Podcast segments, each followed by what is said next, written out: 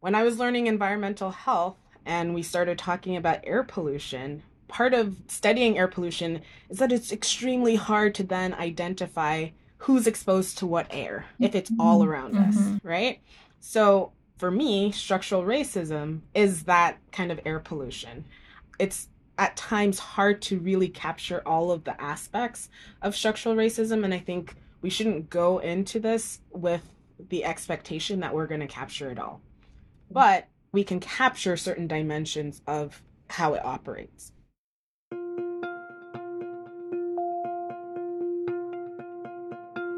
Welcome to the Johns Hopkins School of Nursing podcast, Aging Fast and Slow. This podcast is supported by the National Institute on Aging Pioneer Award. Thanks for listening. We are Dr. Sarah Szanton and Dr. Deidra Crews, your host. For anyone new to our podcast, we speak with scientists, policy experts, and innovators to better understand aging across the life course, with a special emphasis on the sustained impact of racism on health the impact this has over the life course, and what can be done to tackle these inequities. Today, we're continuing our discussion about advancing public health through the prism of structural racism with our guest, Dr. Zinzi Bailey. Dr. Bailey is a social epidemiologist and an assistant professor at the University of Miami Miller School of Medicine and the Sylvester Comprehensive Cancer Center. Dr. Bailey has extensive experience in quantitative and qualitative methods of assessing social determinants of health and health inequities, namely inequities associated with structural racism. Dr. Bailey's research focuses on operationalizing structural racism in relationship to health inequities and neighborhood variation in cancer risk, as well as lung cancer disparities across the cancer continuum. Much of the research we are discussing today centers on the health impacts of and policy solutions for structural and institutional racism, along with the use of data in equitable policy and management. So, welcome, Dr. Bailey. We are very excited to be talking with you today. Thank you so much. We've had several guests this season who have referenced the way you and your colleagues in your 2017 Lancet paper described structural racism. But now here you are with us. Can you tell us what does the term structural racism mean to you? So I am so excited that that work from 2017 is still relevant and is still going around. But I do refer to structural racism as the totality of ways that our societies are fostering racial discrimination. With that in mind, it's a larger system that includes a number of different inequitable sectors or systems, uh, institutions within it. So that's reflected in housing, in credit histories, in a range of different sectors, right? Employment, incarceration, criminal legal systems, right? So all of these things are connected. And these different sectors are reinforcing each other in a larger system of racial discrimination. So essentially, it's all undergirding discriminatory beliefs, values, distribution of resources, you know, reinforcing things that other maybe sociologists would call cultural racism, right? So I think sometimes we get stuck in some of the terminology and the mm-hmm. the language around this, but I think as Eduardo Bonilla Silva points out it's a racialized social system and that is what we're referring to so there's policies that are undergirding all of these elements but then there are structures and sectors that are also a part of that architecture so for me uh, structural racism is a large system that's at work both very visible and invisible so it applies to everything in everyday life yeah oh. well great to hear that from you directly. As we've said, we've we've had so many people reference you, so wonderful to have you. So um, many of our guests have shared with us that that their own experiences with racism have really shaped the the work that they do, and just wondering if you could share with us, you know, how your own experiences uh, with racism have informed your your interest in structural racism, and in particular your your interest in how it applies to public health. I think that. Um this is a, a longer narrative, I think, um, but I'll try to be brief. My name is Zinzi, right? And I think when my parents decided to name me Zinzi, it set the course for a lot of my life. Mm. Um, so Zinzi is the name of Nelson Mandela's daughter, who was reciting a lot of his speeches that he was writing in prison at the time of my birth. And he was really fighting against apartheid. So just in the explanation of my name in daily life from kindergarten or whenever I started socializing with other kids or with teachers, I had to start understanding what my name really meant and what then what is apartheid? What why was Nelson Mandela, who was a good person, why was he in prison? Right? Mm-hmm. So I had to start grappling with some of those things.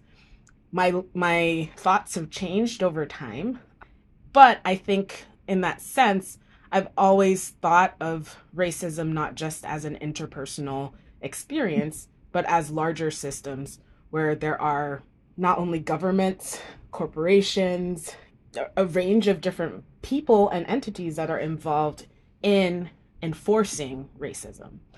Mm. Um, as I've gone along, I grew up in Miami, Florida, after moving from Jamaica. I knew very well from a child that race was different where I came from to mm. where I landed. And then mm-hmm. when I went to college, I studied abroad in Spain. Then I did a lot of work in Brazil all of those times and those experiences, my experience of race has changed. So for me, it became very clear that race is a social construct, right? Mm-hmm. And then racism is part of that social construct. What a beautiful answer to such a living history of both the path that parents can put us on yeah. with a thoughtful name and how different we are in different contexts when society can try to make it seem like there's only one way of looking at things. And, and yeah. thank you for that. So we'd love to turn to the issues with measuring structural racism. So, you know, you talked about the definition and about how it's all interrelated and in research, it's so much easier if something's linear to measure and and model.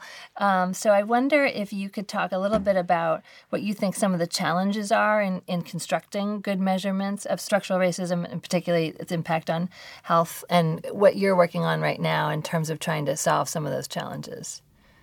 I think there's so many directions to go in, with that question. I will start with what immediately comes to mind, which is when I was learning environmental health and we started talking about air pollution, part of studying air pollution is that it's extremely hard to then identify who's exposed to what air if it's mm-hmm. all around us, mm-hmm. right? So for me, structural racism is that kind of air pollution. Mm-hmm. It's at times hard to really capture all of the aspects of structural racism. And I think we shouldn't go into this with the expectation that we're going to capture it all. Mm-hmm. But we can capture certain dimensions of how it operates. So I would say that's where I think some of the focus on kind of specific policies has been really useful. But as people focus in on Jim Crow or particular historical points, sometimes we lose sight of the multidimensionality, right? Mm-hmm. So it becomes very hard to pin down. And so I don't think that should be a, a challenge that causes us to abandon this project, but really to think about, well, you know, what key part am I looking at? What mechanism am I trying to elucidate? And what would I need to control for understanding these other components that are a part of structural racism? Right.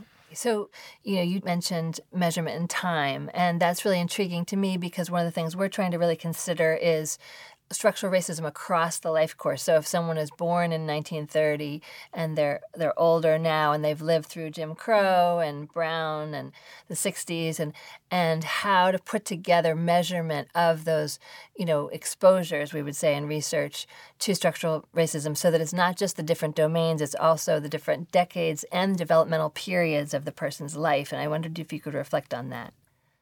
So that is absolutely the direction that I've been trying to go in. So I often am talking about where someone is in their particular developmental period.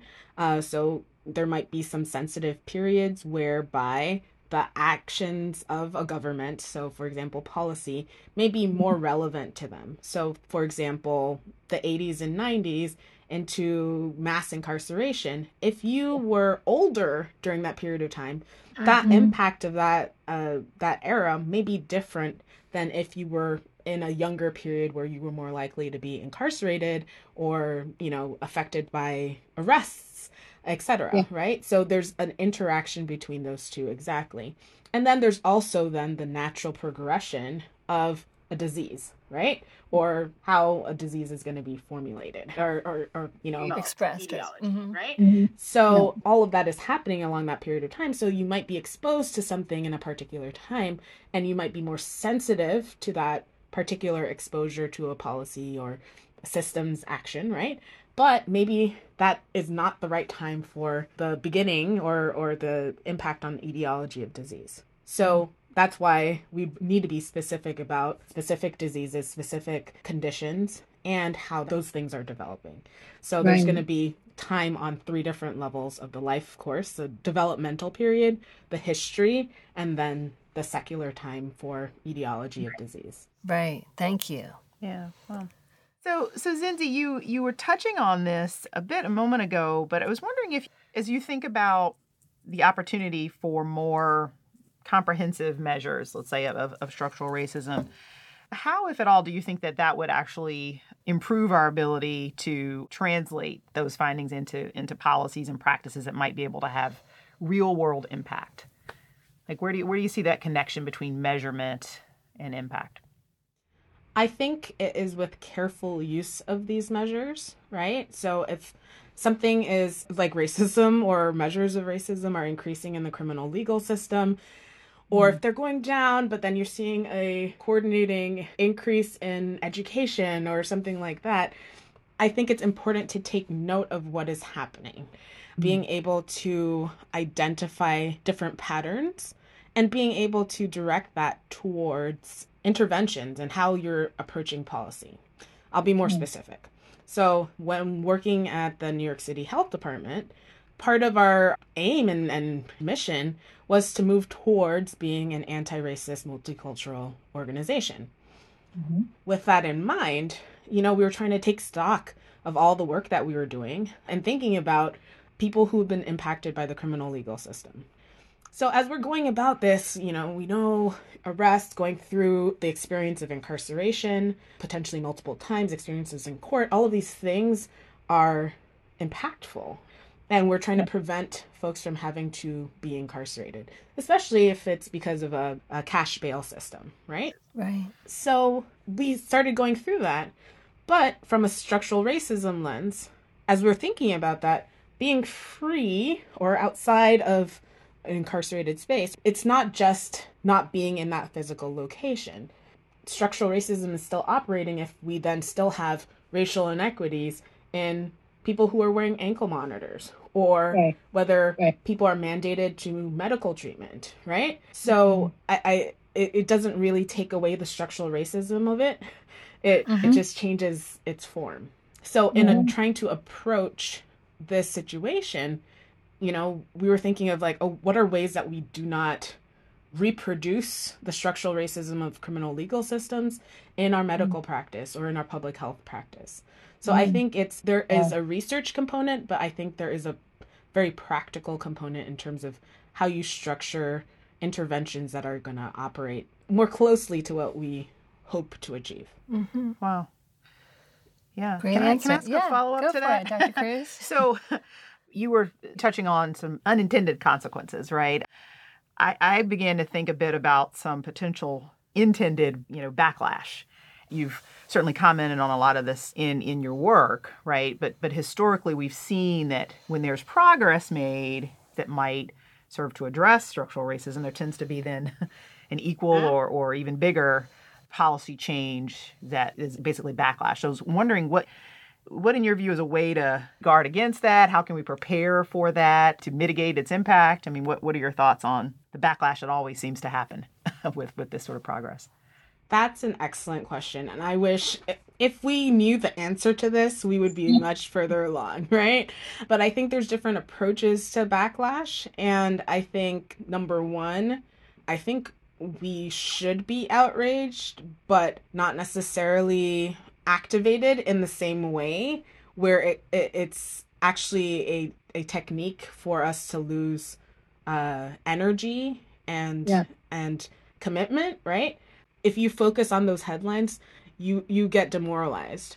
But mm. if you're staying true to what the mission is, I think that is the key element. Backlash is meant to distract, right? right. It's meant to divert energies. It's meant to divide up attention.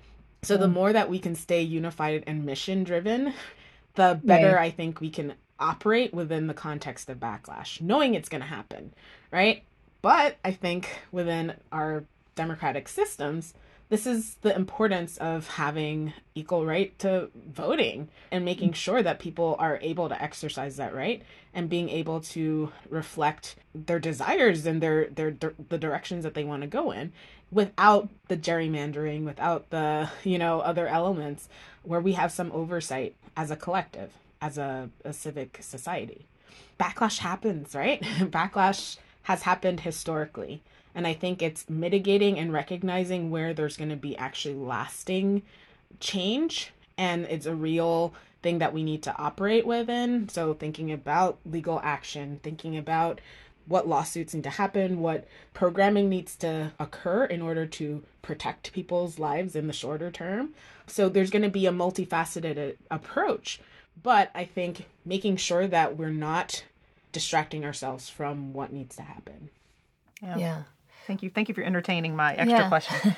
and speaking speaking of um, current events and milestones and what people are paying attention to, you've written about the COVID pandemic, and of course, during the main part of the COVID pandemic, also was when George Floyd was murdered and Breonna Taylor, and amidst uh, centuries of police involved killings, but um, it feels a little bit like we're at a different moment now in terms of people paying attention. I just wondered if you, if th- this period of time has impacted your views on whether we can make changes for structural racism, like w- whether we're in a particular policy window potentially.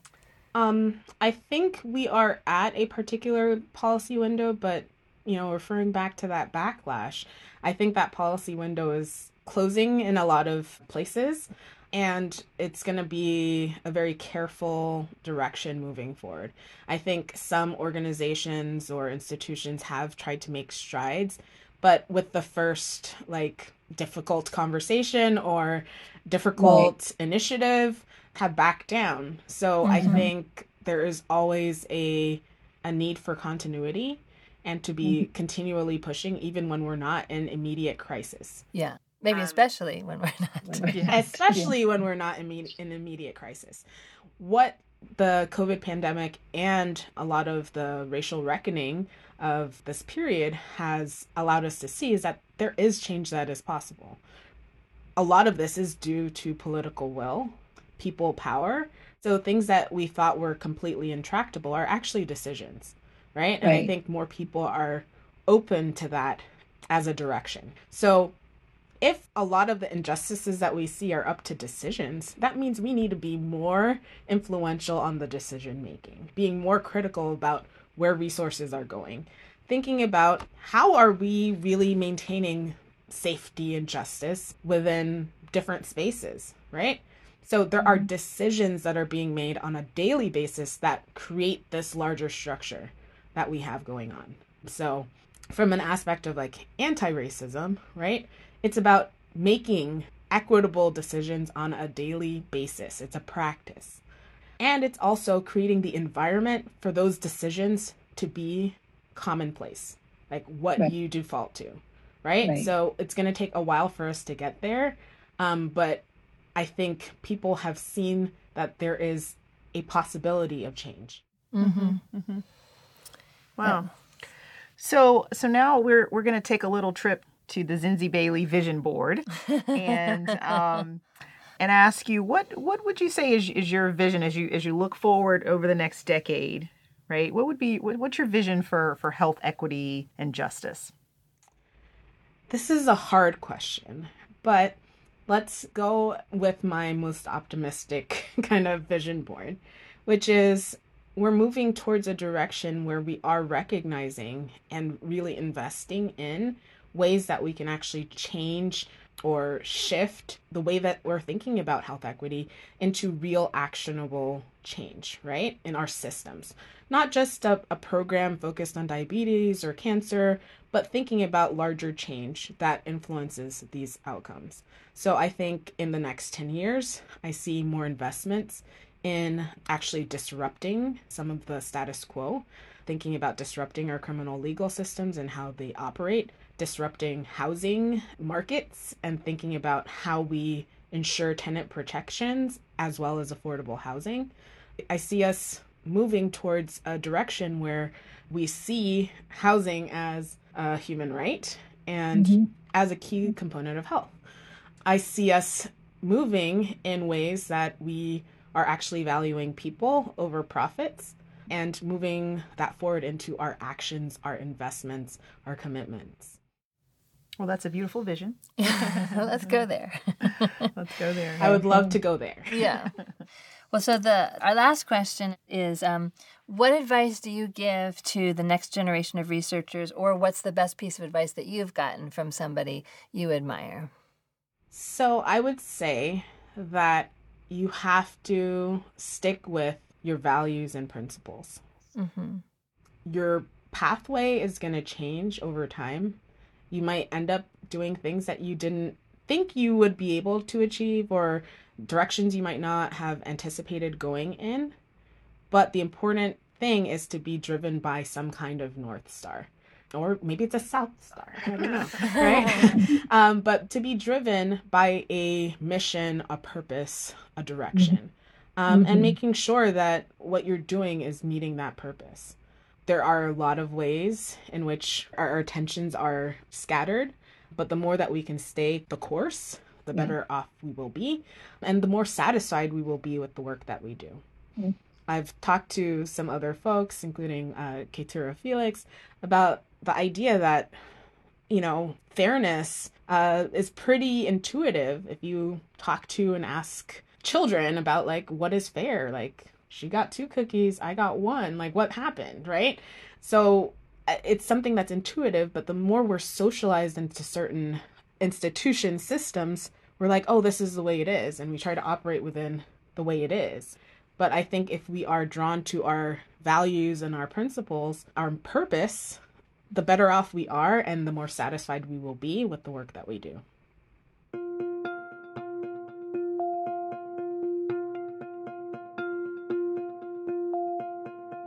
Thank you, Dr. Bailey, for sharing your work and insights with us. For our listeners, check out our website, nursing.jhu.edu backslash aging fast and slow for the articles and resources referenced in the episode.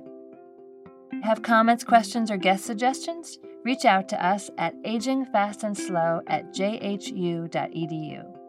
And if you enjoyed this podcast, please share it with a friend, rate it, or write us a review. You may also enjoy the Johns Hopkins School of Nursing podcast, On the Pulse, which explores invaluable stories of how nursing works in today's world. Special thanks to Jennifer McCord for editing and sound design, Rafe Reggie and Florentina Kostaka for technical expertise, Brian Fitzik for production, and Tim Carl and Danielle Kress for web design. See you next time on Aging Fast and Slow.